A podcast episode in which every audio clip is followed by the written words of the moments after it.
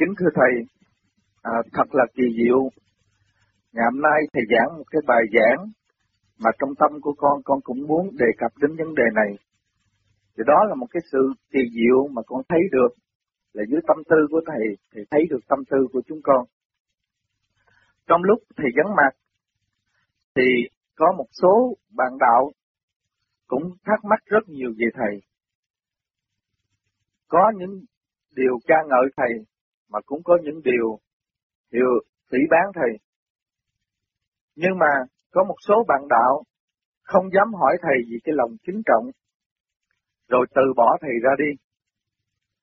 Thì với tâm tư của con thấy rằng đó là cũng là một cái điều đáng tiếc, là bởi vì khi mà hành động như thế nào đi nữa, thì cũng phải gom đầy đủ yếu tố để mà suy xét. Cũng như một cái vị chúng sanh, khi mà đi học, mong lựa chọn một cái nghề để bảo đảm tương lai cho mình, cho ấm thân mình, đền đáp báo hiếu cha mẹ, cho đầy đủ gia đình vợ con mình. Thì một cái vị chúng sanh, sống trong đời này đau khổ quá nhiều, muốn đi tìm trở lại cái con đường xưa cũ của mình, làm cái sự bình an vĩnh cửu cho tâm hồn. Và chính vì vậy nên có nhiều người đã đi tìm cái mối đạo, đi tìm đạo Phật, đi tìm đạo Chúa, đi tìm đủ thứ đạo và ngày hôm nay được biết đến cái đạo Vô Vi. Nhưng mà đáng tiếc thay là có những cái tiếng đồn rất nhiều. Và một khi mà đã lỡ lầm lựa chọn rồi, thì có thể nói rằng không có thể quay trở về được. Chính vì có những cái thắc mắc đó, chính vì cái sự kính nể đó, mà ngày hôm nay con cũng xin phép Thầy dành chút giờ cho con, cũng như là cho các bạn đạo, đặt những cái câu hỏi, những cái thắc mắc đó. Xin Thầy duỗi lòng từ bi để mà trả lời những câu đó, để cho các bạn đạo kia rộng đường suy xét, lựa chọn một con đường theo cái đạo này. Nếu một ngày nào không thành công thì cũng mỉm cười chấp nhận rằng chính vì sau khi suy nghĩ cặn kẽ mà ta đã chọn cái giáo pháp này, và ta đã không thành công là bởi vì như ta đã không có đầy đủ năng lực. Hoặc là nếu một vị nào từ bỏ cái con đường này trở lại cái con đường đời, thì vị đó một ngày nào lặn ngục trong cái đường sanh tử luân hồi cũng mỉm cười mà chấp nhận rằng sự lựa chọn của ta là đã do một cái quá trình suy nghĩ chín chắn. Thưa các bạn, chính vì trong lúc mà Thầy vắng mặt thì cũng có dư luận này kia nọ cũng đến với tôi. Thì ngày hôm nay tôi xin đại diện dư luận đó để đặt câu hỏi với Thầy. Nếu mà câu hỏi của tôi mà không có hợp ý với cái bạn đạo mà tôi nghe được, thì xin bạn đạo đó cũng không nên phẫn nộ, và tôi xin chấp nhận rằng câu hỏi đó là do tôi suy nghĩ và tôi đặt ra. Còn như nếu bạn đạo nào thấy rằng câu hỏi của tôi là đúng với tâm ý của mình, thì xin bạn đạo đó hãy nghe Thầy trả lời, để rồi chọn một cái con đường đi của mình cho nó chín chắn, để mà tìm về cái sự vĩnh cửu của cái tâm hồn của mình. Đó là những cái gì tôi muốn nói. Rồi nếu mà bạn đạo nào mà thấy rằng câu hỏi của tôi còn thiếu hay là thắc mắc gì, thì cứ việc tiếp tục hỏi Thầy. Bởi vì cái đạo Vô Vi này nó là phải là thanh thiên bạch nhật, và nó không có cái gì giấu giếm, mà nó cũng không có gì mà che đậy. Và Thầy đã từng kêu gọi và nhấn mạnh rằng các bạn đừng có kính trọng tôi, các bạn đừng có cho rằng tôi là Thầy của các bạn, rồi các bạn không có dám đặt câu hỏi. Như vậy nó có sự ngăn cách và các bạn không có đi đến gần tôi. Vậy thì đây là câu hỏi đầu tiên. Con xin phép Thầy mở lòng từ bi để dẫn giải rằng cho các bạn rõ. Trong Kinh Lăng Nghiêm, khi mà Đức Phật nói rằng vào đời mạt Pháp này, trẻ nào mà muốn thành đạo thì phải diệt ba điều. Đó là lòng sát sanh, lòng trộm cắp và đại vọng ngữ. Và sau khi đoạn kết của cái Kinh Lăng Nghiêm, Đức Phật mới nói như thế này. Vào đời mạt Pháp, ta có dạy cho các chúng đệ tử của ta là các vị Đại Bồ Tát, các vị A-la-hán, thị hiện dưới đời để làm tất cả mọi nghề, từ nghề lương thiện cho đến nghề gian dảo, từ người bán thịt cho đến người dâm nữ, để mà dùng tất cả những mối đạo để mà dẫn chúng sanh trở về với chánh đạo. Nhưng mà các vị Đại Bồ Tát đó Và các vị A-la-hán đó không bao giờ tự xưng rằng ta đây là Bồ Tát Thị Hiện và ta đây là A-la-hán Thị Hiện, mà chỉ đến khi nào viên tịch rồi thì âm thầm bỏ lại một vài dấu tích để cho người đời thấy rằng ta đây chính là Bồ Tát thật và ta đây chính là A-la-hán. Và trong một cái đoạn sau nữa thì bài kinh đó là bài kinh của Thượng tọa Thích Thiện Hoa, thì Ngài có cho một cái thí dụ như vậy, là khi Tổ U Bà Hoạt đã hàng phục được thiên ma 3 tuần rồi, thì vị ma kia mới tỏ lòng ngưỡng mộ vị tổ này mà nói rằng bây giờ con làm cái gì để mà đền nợ đáp công ơn của Ngài dạy dỗ. Thì Tổ U Bà Hoạt mới nói như thế này, là hồi xưa tới giờ ta chưa bao giờ từng thấy Phật, vậy thì ta nghe nói rằng nhà ngươi có tài biến hóa thông suốt lắm, vậy nhà ngươi hãy biến hóa Phật cho ta coi như thế nào. Thì thiên ma 3 tuần mới nói như thế này, bạch Ngài điều đó con làm rất dễ, không có khó, nhưng mà con chỉ có xin Thầy một điều, là khi mà Thầy thấy Phật rồi Thầy đừng có lại, bởi vì nếu không thì tổn đức con. Thì lúc bấy giờ Tổ và Hoạt mới bằng lòng chấp nhận điều yêu cầu đó, thì thiên ma 3 tuần biến hóa Phật ra đủ 32 tướng tốt, có chư thần long giáo đồ hộ tống, thì Tổ mới quỳ lại thì thiên ma 3 tuần biến mất. Chính vì đọc được cái kinh đó, và chính vì nghe những câu chuyện đó, rồi có người nói rằng Thầy xưng Thầy là Phật sống, đệ tử của Thầy xưng Thầy là Phật, và Thầy cũng có vẻ hãnh diện trong cái chức Phật đó, và các bạn đạo đó đi đến kết luận Thầy là ma quỷ. Chính vì Thầy là ma quỷ cho nên một số bạn đạo đã sợ và từ bỏ, không dám gần đến Thầy. Nay xin Thầy duỗi lòng từ bi, cho biết ý kiến về cái sự nghĩ đó để mà bạn đạo rộng đường lựa chọn cái con đường đi của mình. Khi nói mạt Pháp từ bao nhiêu ngàn năm chứ không phải tới thờ mạt Pháp. Cho nên con người tu bước vô thiền môn là đi tới mạt Pháp của tâm thức. Cái bước tiến của người không còn nữa, khổ cực đau khổ mới tìm cái đạo để tiến, kêu chừng mạt Pháp. Còn những người ở thế gian đi tu mà đề cao ông Phật là một vị lớn, ông Phật là to tướng, ông Phật là quyền năng, là người đó chưa biết kinh và chưa biết tu. Nếu người tu trong chùa mà đề cao ông Phật, đó người chưa biết kinh. Phật thức tâm, nhân giai thành Phật, không có phải một vị Phật, mà Phật vô danh, không phải Phật là hữu danh. Phật là sự quân bình của trong nội thức. Không có ai được xưng ta đây là Phật tại thế gian. Chính bản thân tôi không có xưng ta đây là Phật. Không có điều đó. Nhưng mà người thế gian đã tự tạo. Và họ cho đó là một công đức lớn lao mà chính họ không có thể làm được. Và sự quân bình mà họ đã xét nơi tôi, chính họ cũng chưa đạt được. Họ tự chiều mến và tự thoát ra một lời kêu bằng Phật. Kỳ thật Phật là nhân giai thần Phật. Ai cũng là Phật.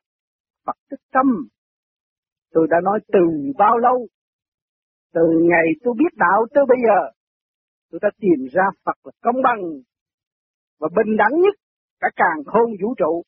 Phật không có xa cách nhân sanh, mà nhân sanh đặt cao Đức Phật, lấy sự thông minh lợi dụng đấng trọn lành mà đề cao Đức Phật. Đó là một cái tội tối tâm của mỗi cá nhân mà thôi.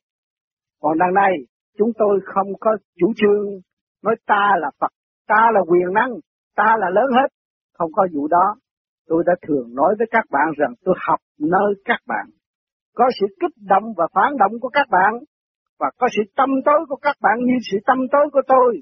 Và tôi đã truyền giác trong cái phương pháp này đạt tới sự thanh tịnh, sáng suốt. Thì đó mình đã đóng góp hàng tuần và trao đổi hàng tuần với các bạn trong bình đẳng tâm thức, chứ không có sự xa cách. Nếu tôi có sự xa cách, tôi lập chùa, lập miếu, thâu tiền, thâu bạc của các bạn. Đó là tôi lập địa vị cho chính tôi. Cái này không. Tôi vẫn làm việc. Tôi làm những việc các bạn bỏ, các bạn không làm. Các bạn kiếm được tiền có thể bỏ túi các bạn, mà không bao giờ chia sẻ như những người đau khổ. mà chính bản thân tôi ngày đêm khổ cực, rồi tôi cũng vẫn chia sẻ cho mọi người là tôi lượm lại những cái gì các bạn không làm và tôi làm để tôi học thêm. Là những sự chân trước đó đã giáo dục cho tôi. Ngày nay tôi thấy sự quân bình là quý giá và tôi đem lại sự quân bình đó cống hiến cho các bạn để chỉ các bạn thấy có một con đường thiện ác. Phải hòa bình, chúng ta mới thăng hoa tư tưởng và đi lên cao siêu được. Cho nên các bạn đây rồi, tu từ từ sẽ đi tới. Vì các bạn còn chấp và mê. Cho nên đánh giá việc này, đánh giá việc kia.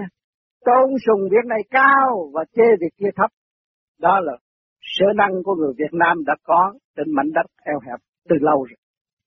Nay kêu ông Tổng thống Diệm, mai kêu ông Tổng thống Thiệu, ngày mai kêu thằng Thiệu, ngày mốt kêu thằng Diệm. Mà mình cũng có rồi, mình học rồi. Cái bản chất phản chất của loài người phải có. Đương nhiên phải có. Người tu cũng vậy. Nó phải vun bồi và sửa chữa cái bản chất phản chất của nhân loại phải có. Cho nên nó phải học. Qua cái cơn đó không phải là bỏ tôi rồi người ta sẽ đau khổ không. Bỏ tôi người ta phải học. Bởi vì đây là quyền năng của Thượng Đế bao trùm tất cả. Của Chúa bao trùm tất cả. Để cho mọi người có cơ hội tự học. Vì sự phản trắc của chính mình đã làm tâm tối cho chính mình. Rồi mình mới thức tâm, rồi mới phải trở lại với chính mình. Mình thấy rằng trình độ của mình còn thấp. Tôi đã nói trình độ không mua không bán được là vậy. Nhưng mà mấy ai đã hiểu được cái câu tôi nói rất đơn giản, nói tiếng Việt, nói rất đơn giản, nhưng mà không thông kia và chưa hiểu. Cho nên tôi mong rằng cái chuyện đó không phải là chuyện đả kích tôi, nhưng mà chính người đã tự đả kích người mà thôi. Tội nghiệp cho những người thiếu sáng suốt, nhưng mà họ sẽ học. Chắc chắn họ sẽ học. Họ học rồi họ đi tới trình độ với tôi thì cũng vậy đó thôi. Còn cái chuyện mạt pháp không phải tới thời kỳ này mới mạt. Vì tâm ta có sức sáng suốt, không chịu vun bồi là trở về với mạt pháp là tâm tối vậy.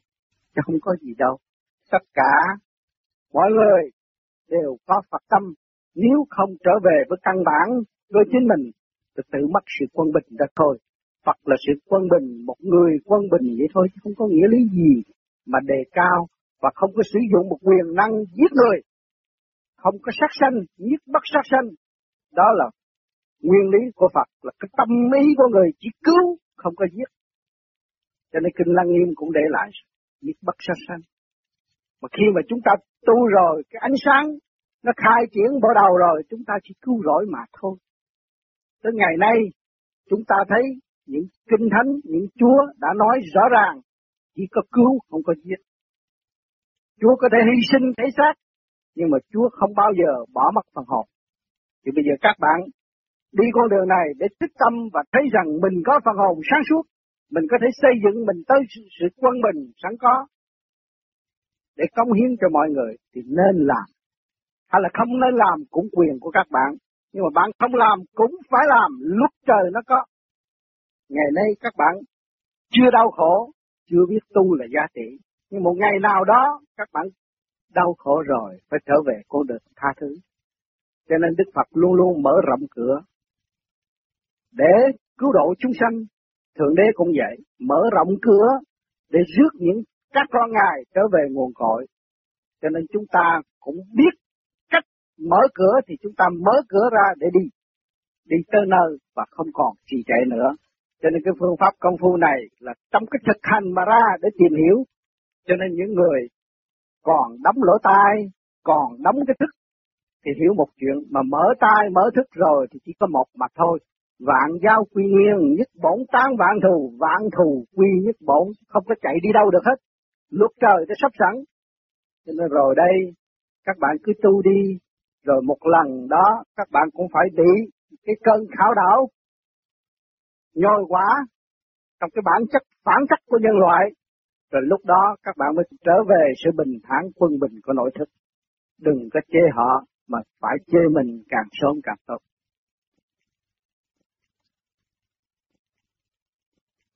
Kính thưa Thầy, có một bạn đạo lúc đầu thấy được hào quang của Thầy rất là sáng chói.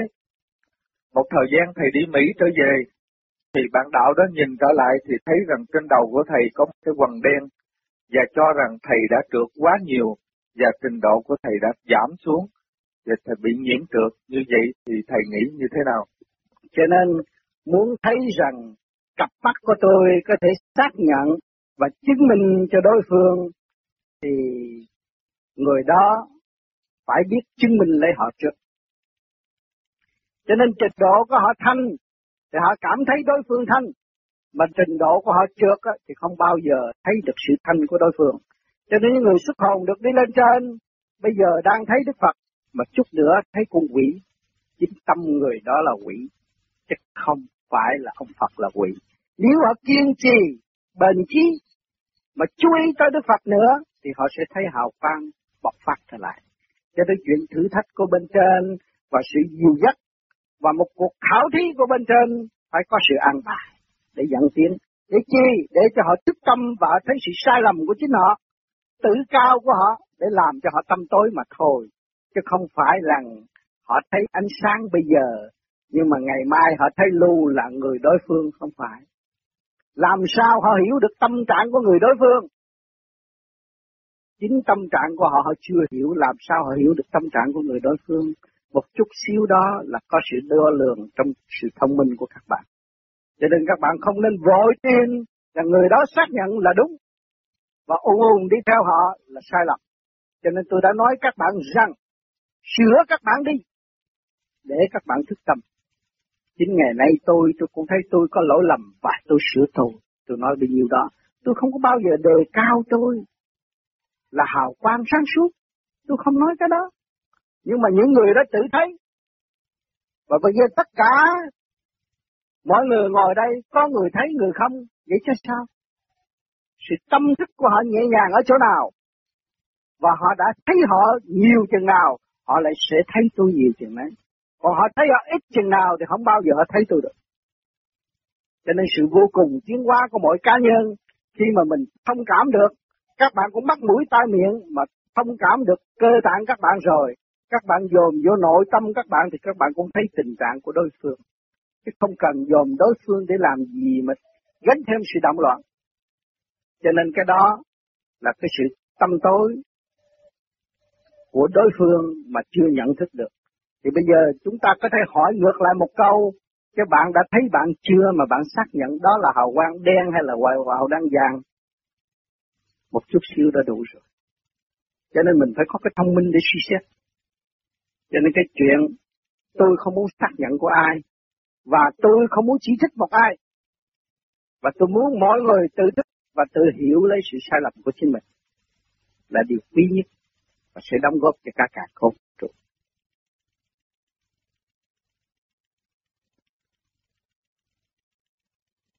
Có người cho rằng sau một thời gian thầy đi giảng đạo cho các bạn đạo ở bên Mỹ, bên Tây, bởi vì các bạn đạo đó trượt nhiều quá, ra thầy bị mang trượt và thầy không có thời giờ tu tập, thành ra thầy không có được sáng suốt như hồi xưa.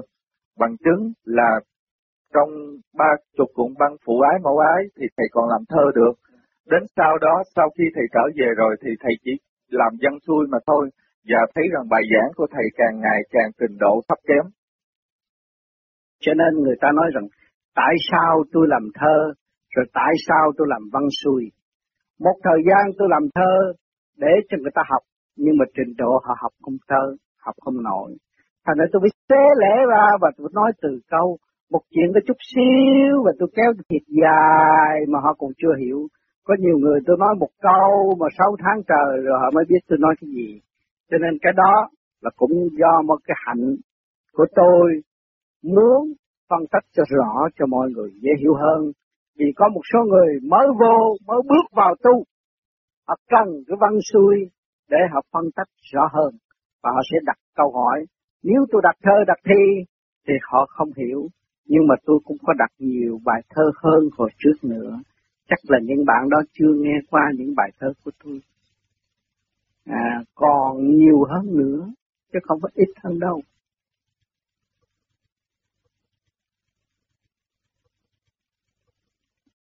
Có người cho rằng thầy bỏ bùa bỏ chú cho bạn đạo, thật ra bạn đạo bây giờ mê thầy quá, cung phụng thầy. Tôi là một người giải bùa có tiếng nhất ở Việt Nam tới bây giờ, tôi chỉ giải bùa mà thôi. Tôi không có đồng ý một người nào mà lợi dụng một người nào. Lấy cái bùa phép để hỗ trợ mình, cũng như kêu cảnh sát giữ cửa mình, kêu võ sĩ giữ cửa mình, mà không nuôi võ sĩ ăn cơm bữa sau người ta đánh ngã cái này vô nó cướp của mình. Nên tôi khuyên các bạn không nên dùng bùa chú, vì lòng tham của các bạn mới dùng bùa chú.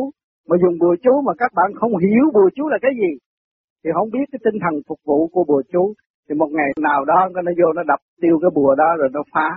Cho nên tôi là người giải bùa chứ không có chủ trương cho người thọ bùa. Thì những người đó vẫn còn ở trong cái chấp và không chịu nghiên cứu mà thôi.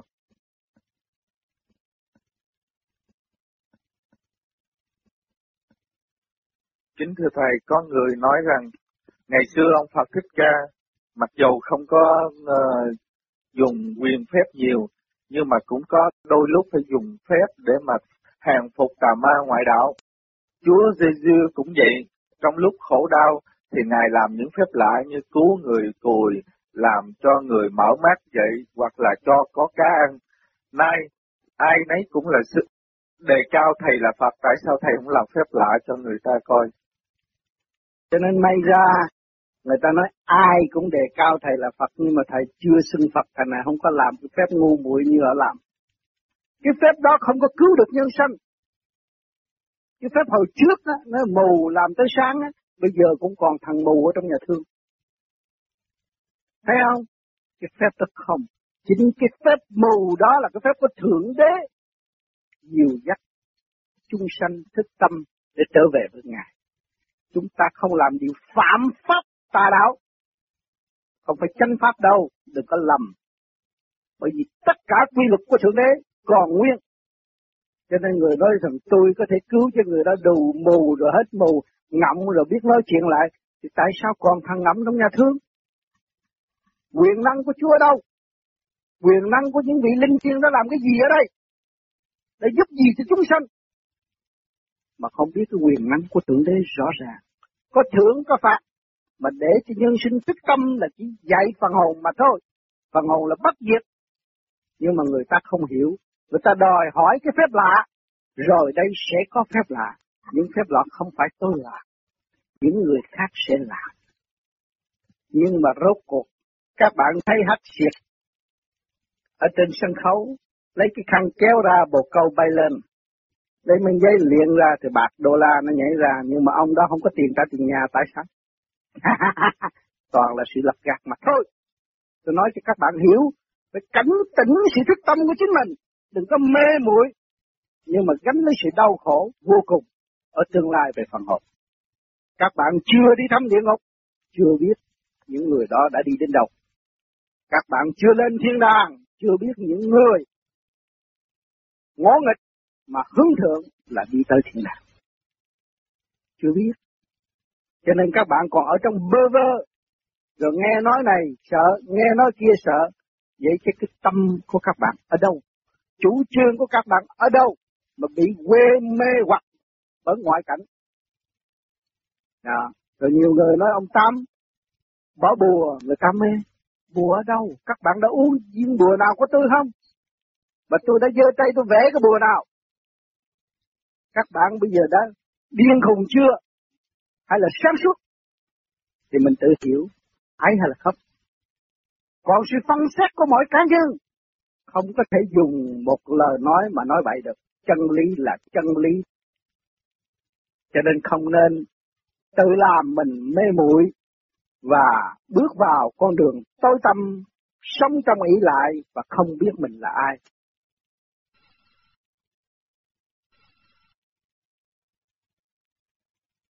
Có người nói rằng nếu mà ông Tám làm phép lạ thì họ theo ông Tám, còn ông Tám cũng làm phép lạ họ bỏ ông Tám. Ông Tám không có thương mại quá cái đạo Pháp, ông Tám không cần người ta theo. Ông Tám chỉ là tu, mà người ta cần ông Tám thì ông Tám nói chuyện cho nghe, còn không cần ông Tám thì ông Tám về nhà, ông Tám cũng là làm công, cũng kiếm cơm ăn ngày hai buổi như mọi người. Cho ông Tám không có phải bán đạo ăn mà đi làm phép. Không có nước thánh, ông Tám có nước đái thôi nhưng không có nước thánh, nói thiệt. Cho nên người ta không hiểu nguyên năng của trời Phật. uống một ly nước phải trả một giọt, phải trả lại, không có ai giữ được. Cho nên không hiểu cái quyền diệu của trời đất đã ăn ban trong cái thể xác của chúng ta, và chúng ta trù trì trong cái thể xác này, và không hiểu cái nguyên lai bổn tánh của chính mình, đau khổ vô cùng. Cho nên chúng tôi không có thương mại quá, không có buộc người ta phải tới đây nghe, thì họ thích, họ thấy rằng cái đường lối này là chính đáng cho mọi cá nhân chính mình vươn lên, không bị mê muội, không bị lừa lường gạt nữa. Cho nên ông Tám cũng ở trong đó. Ông Tám cũng bị người ta lừa gạt nhiều lắm. Ông Tám mới thức tâm và ông Tám tự tu, tự hành và đã phá những cái gì trần trượt có thể cướp đoạt tâm linh của loài người. Cho nên những loài người không muốn người ta cướp tâm linh, cho nên người ta phải tự tu, tự tiến là vậy. Họ thích tới họ nghiên cứu, chứ ông Tám không biết nhà của ai và cũng cần biết tên họ của họ.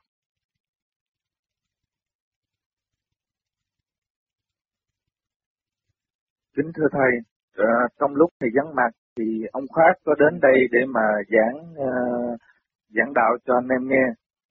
Thì có một bạn đạo, không phải bạn đạo, một cái người mới, họ phone cho con và họ nói như thế này. Họ nói tôi là cái người vô phước, là tôi muốn đi tìm cái đạo. Nhưng mà ngày đầu tiên tôi đến cái thiền đường này thì tôi thấy rằng một bạn đạo của bạn diễn thuyết với những cái lời lẽ hằng học và đả kích, chửi bới lẫn nhau. Vậy thì anh hãy nói cho tôi biết rằng bạn đạo vô vi của anh thanh tịnh ở chỗ nào và hòa hợp ở chỗ nào, mà làm gì mà có sự chửi bới cãi vã nhau ổn tỏi như vậy.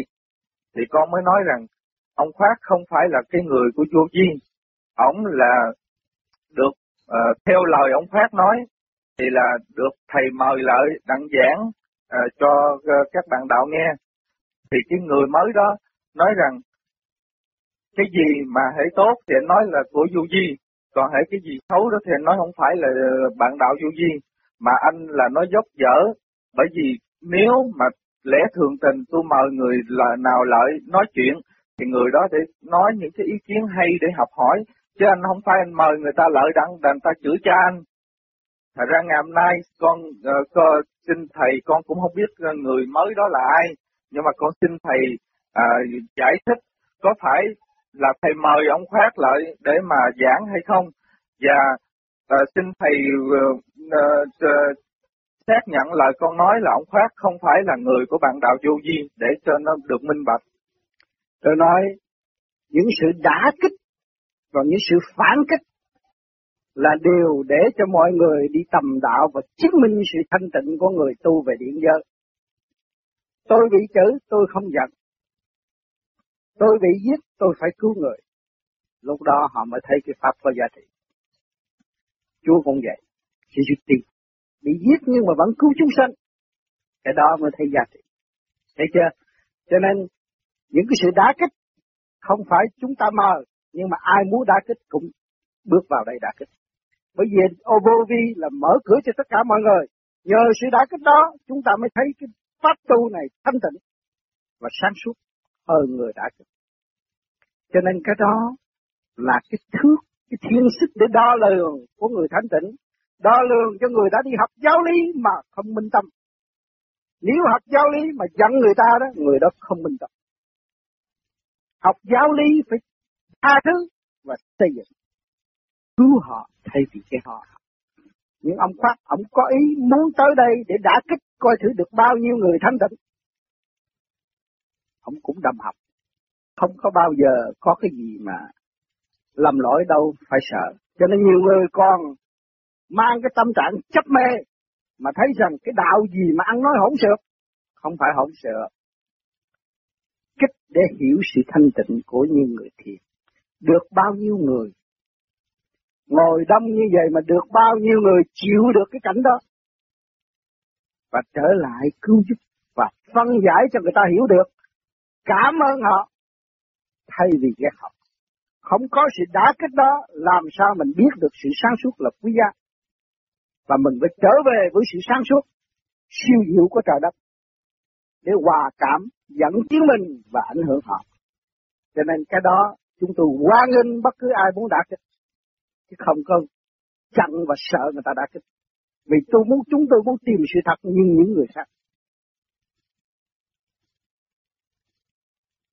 Kính thưa thầy, có một nữ bạn đạo rất lo lắng là nói rằng tôi tìm đến cái đạo vô vi này là bởi vì cuộc đời tôi nó cũng đau khổ quá và tôi mong tìm trở lại cái cảnh xưa cũ là thấy tiên, thấy Phật để mà trở về trong cái cảnh bình an tâm hồn.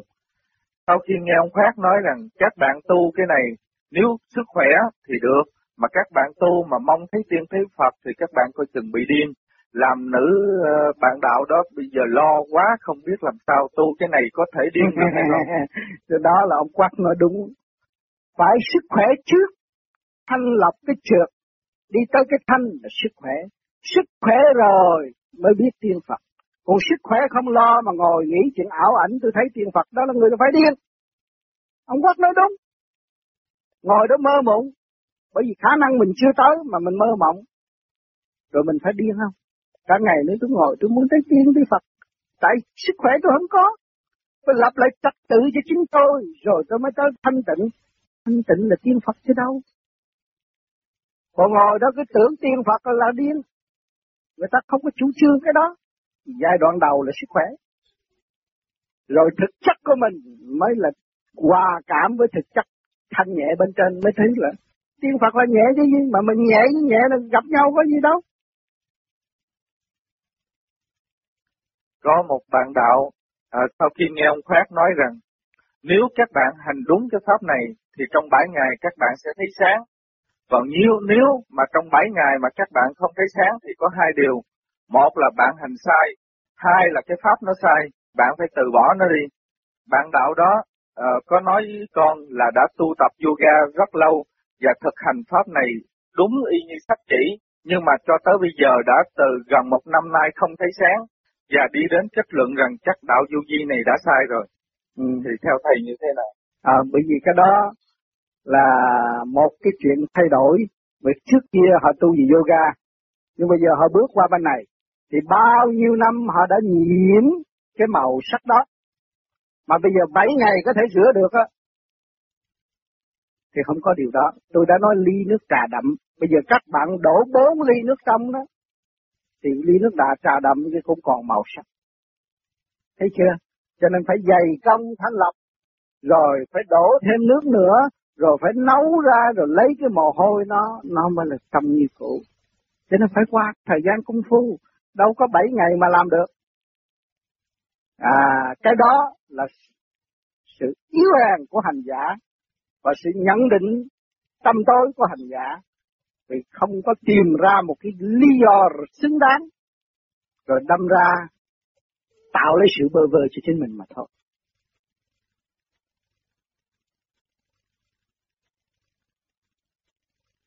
Chính thưa thầy, ông Khoát có nói rằng Thượng Đế là đóng phân. Thầy có nói rằng ông Thầy là cục chức. Và ông Khoát đi đến kết luận là Thầy là Thượng Đế. Theo Thầy thì nghĩ thế nào về cái câu kết luận đó? Bởi vì tất cả mọi người cũng là con của Thượng Đế, chứ không phải tôi là Thượng Đế. Tất cả mọi người cũng là con của Thượng Đế, con là cha, cha là con, chỉ có một nguồn gốc mà thôi. Nhất bổn tán vạn thù thì vạn thù quy nhất bổn. Rốt cuộc các bạn đi lòng vòng rốt cuộc rồi đây rồi khổ càng khổ thêm rồi tức mới tiến mới đi lên cũng trở về nguồn cội của Thượng Đế. Thì tất cả phải quy về Thượng Đế. Thưa các bạn, sau khi mà nghe những cái bài mà thuyết pháp của ông Khoát thì có một số bạn đạo rất nhiều phone tới tôi. Mà cái bài ông Khoát thì thuyết giảng mà hỏi thì hỏi tôi. Còn ông Khoát thì ông không bao giờ ông để cái số telephone ở đây hết. Vậy thì trong đám bạn đạo này nếu các bạn nào có liên lạc được với ông Khoát thì yêu cầu gặp ông Khoát nói mở lòng từ bi để cái số phone lại đặng cho người hành giả nào muốn đi theo ông Khoát, muốn thắc mắc về những gì của ông Khoát thì có thể liên lạc trực tiếp với ông Khoát. Chứ về phần tôi thì tôi không có trách nhiệm gì về bài giảng của ổng và tôi không đủ khả năng với cái trình độ học hỏi thấp kém của tôi. Tôi không đủ khả năng để trả lời những câu hỏi mà trong cái bài thuyết giảng của ông Pháp. Vậy thì xin các bạn cũng nên lưu ý điều đó. và nên nhắn lại với ông Khoát là nên mở lòng từ bi để lại số phone đặng mà cho bạn đạo nào có muốn hỏi thì cứ việc hỏi. Và tiện đây thì câu hỏi của tôi đã chấm dứt. Nếu bạn nào thấy có can đảm đứng lên hỏi tiếp thì cứ hỏi, còn như nếu mà thấy rằng ngại ngùng thì có thể biên câu hỏi rõ ràng theo ý mình, phone tôi rồi tôi sẽ hỏi lại thầy. Như vậy thì cái phần vô danh nó sẽ được giữ kín và không có ngại ngùng trong cái chuyện. Dạ, xin cảm ơn thầy và các bạn. Cho nên tu mà không chịu tu, mà cứ la chấp, la mê, la ngoại cảnh thì khổ cho chính mình mà thôi. Còn bất cứ những cái gì mà người ta đưa ra, đá kích hay cái gì cũng là đều ở trong xây dựng của cả càn khôn vũ trụ. Có cái mình thích, mình học, cái không thích mình bỏ, chứ có gì phải thắc mắc mà hỏi lung tung. Cái quyền tự do của phần hồn mọi người đều có quyền, không cần phải thắc mắc.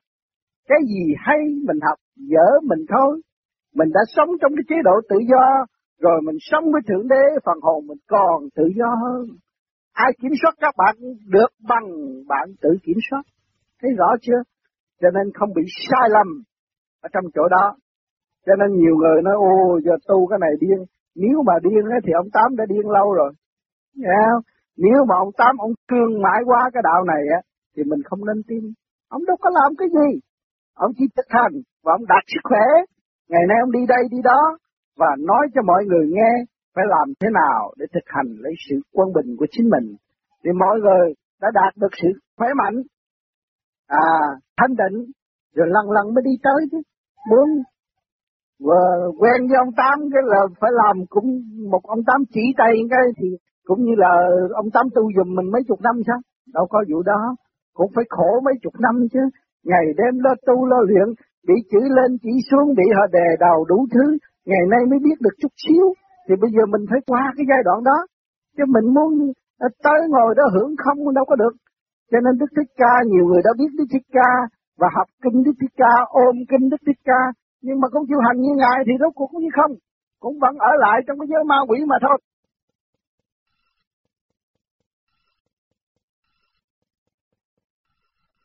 Cái hồn xuất ra. Phải có cái luồng điển chứ, nó phải có cái luồng điển mở ra. Môn Ni Châu nó có cái vòng của Môn Ni Châu bên ngoài rồi tới cái trụ ở bên trong nó mới đi ra. Nó làm ra rồi mới đi ra. Nó phải có đường lối chứ. Cho nên con tiên, ông gì ông Phật đã đi, ông tiên đi đằng sau, đi chơi nhiều người thấy cảnh như trời, mắt người ta mở quệ, giờ ông thấy phía sau đó ông sẽ có cái đuôi. Mà trước khi đi, ông phải phóng đi trước rồi. Mà ông lên thì tụi nó phải đi theo sau. Nó cũng như là xe mô tô đi trước rồi đóng đóng đi sau à. Đi đâu? Rồi đi rồi thì tụi nó đằng sau, nó đi theo đằng sau. Cái luồng điểm sáng, đi ông đi ngang rồi thì cũng còn điểm sáng đằng sau.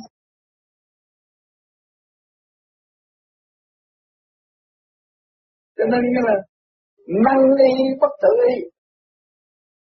Chỉ có người tu mới là tự y. Rồi trị phần hồn đó. Còn thế gian năng y bất tự y. Bác sĩ thế gian biết trị bệnh cho người ta, không trị bệnh cho mình được. Không có bác sĩ nào mà có thể trị bệnh cho ông được hết. Không dám đọc ngược nói tôi trị bệnh cho tôi được, không có. Chỉ người tu rồi, mà học dũng rồi, mới trị cái bệnh nan y của phần hồn như tôi đã nói trong mặt. Bởi vì biết được mình là bất diệt, không có sợ chết nữa, đâu có cần phải trị. Vậy hiểu chưa? Còn chưa ý thức là phần hồn mình bất diệt, còn đau khổ thì mình cần trị. Còn phần hồn bất diệt thì đâu có cần trị. Đó không? Chỉ thực hiện tình thương và đạo đức. Đó là cái viên thuốc trường sinh của nội tâm. Mà tình thương và đạo đức đâu có phải là sách cuối sách cải cho anh đó. Khi mà chỉ tu mà được thăng điển cao siêu, chỉ phân thân độ tâm linh, đó mới là thật sự tình thương và đạo đức. Cho nên tại sao người này nói người kia tu mà người kia cứ nói hoài mà người đó không tu? Chưa có gì. Chưa có của mà cho anh ta gì.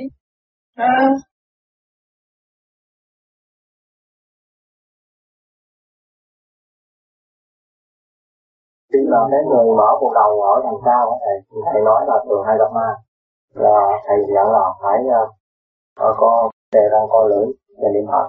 Rồi nếu mà làm mình phải hướng thượng, phải nhớ là đi tới không có đi được người nữa, đi được người là bị lợi dụng. Bởi vì con ma nó vô nó ở ngay cái phòng, nó làm ê đây rồi con nặng rồi con kéo xuống cho nó hiện hình, như nó nói nó hiện hình, nó nói cho mình mê chịu rồi cái nó dẫn đi. Cái nhiều người ngồi nhắm mắt là thấy ô cô tiên dẫn tôi đi rồi bắt nó hồn lên đi bỏ ra ngoài. Từ đó nhiều người đi gặp cái mình nữa, chỉ chơi hoài, chỉ chơi vui với cô tiên nhưng mà con quỷ. Mình cho nó là tiên, mình con quỷ bắt, con ma bắt, chứ còn tiên Phật ai đi bắt con người. Thấy hả? Con ma con quỷ bắt.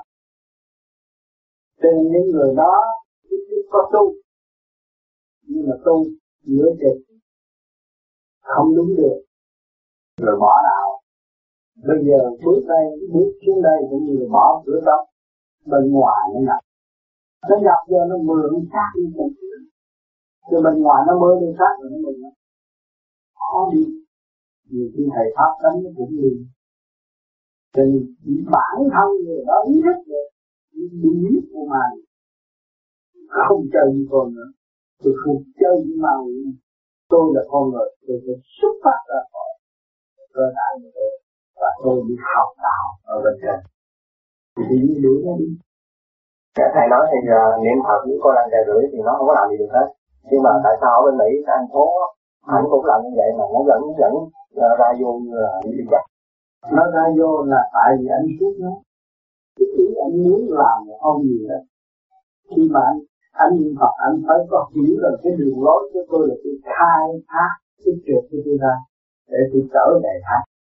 Còn đằng kia nó không, nó tôi tu thì để tôi làm Phật, mà nó chưa làm tôi mà nó muốn làm Phật.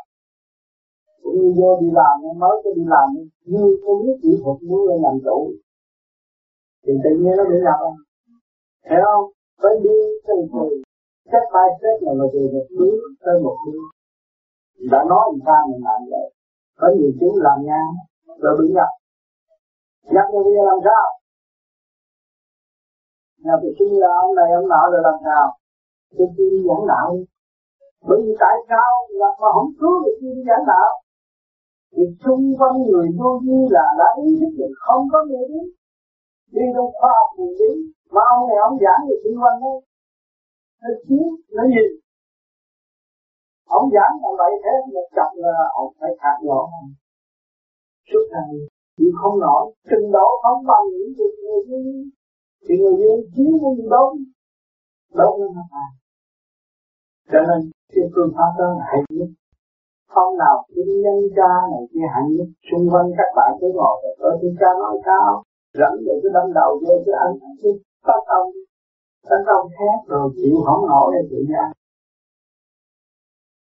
Cái con người thực chất của con người là một tâm linh, một linh căn vũ trụ. Thì có đủ cơ cấu trật tự để đến và đi. Tại sao mình bây giờ những cái ngoại đạo? Người ta chỉ ra nghe sự sáng suốt của họ tới đâu. Coi thử mình bắt là cái nào mình có thể học và thực hành được không biết không? Còn không thì mình bỏ, mình không pháp. Chỉ có hầu nếu như làm tập tự có giải cái quả tâm. Rồi có những người chỉ là những nhân nghiên cứu của vũ trụ khai thông được cái vũ trụ. Mình làm việc hàng ngày là đều là đốt, tháo, mở, gỡ, nhiệt tâm. Rồi mình mới thấy cái đạo pháp là thế. Còn nhiều người chưa mở đạo tâm, mới có lé một chút thôi. Ôi, đọc cái ông Phật này, rồi cái bà Phật kia, rồi ông tiên nọ. Rồi thấy sư cha người ta sao hay quá, rồi nhìn về cái đó, nuôi dưỡng cái đó, rồi cái tâm hướng về cái đó, thì nó là ông Phật không đến, mà con ma nó đi. Nó đến, phần đầu nó đến một cách gì, nó hoa với gia ca, làm cho mình lộn xộn, làm cho mình nắm tấm, làm cho mình bất bình với vợ con, bám mê làm cho mình trở nên phản cách, phản thầy, phản bạn, rồi đi tới chỗ điên cuồng. Nó là cái nguy hiểm của con ma, là nó giai đoạn từ giai đoạn một phải do cái tánh mình đổi, là cái đó là con ma không có chừng phải sửa lại. Con người hiền lương tập tự thì cũng không bị ma, mà không hiền lương mất tập tự là bị cấm. Họ nào cũng hay, dù cho bạc tỷ chung quanh cũng xâm luôn, chỉ nó xâm chiếm luôn. Thế lực không làm gì, bạc tỷ không làm gì, vì cái tâm mình loạn, mình bỏ nó thì nó. Cho nên những người mà mở đây thường bị ngập, bị mượn sạc, bởi vì nó khoan lắm. Thì cái chỗ nó mở cửa cho nó vô, cái nhà bỏ trống nó vô chứ. Mà mình bắt niệm Phật, mà niệm Phật thì cách nghĩa về khoa học, thấy rõ cái lợi hại của hai điều, cho nó ý thức sâu về nguyên lý của Nam Mô Di Đà Phật. Nó niệm nó niệm Phật, nó tự chủ đi, nó bị tung sai thì kiếp này nó không biết cách tu, nó bỏ ngỏ ra một cái. Cho nên ở thế gian này có nhiều ngặt ngặt, xuống sinh nào Khổng Minh, xuống sinh nào Tề Thiên Đại Thánh, xuống sinh nào là Quan Âm, nào là Phật Di Lặc, không có phải sự thật. Phải nhớ rồi, một thời gian rồi thì là không làm gì được nha. Cho nên những người nào có cái trường hợp đó thì các vị cho họ biết rõ và cho họ nghe bao nhiêu là thông cảm họ, và thấy cái tiền lòng chủ bản thể của họ, lúc đó họ mới học được. Còn họ hiểu không rõ, không nên cho họ đi thì thấy có ma nữa. Nó nhập liền à, nó nhập nó dẫn đi chơi xíu lắm.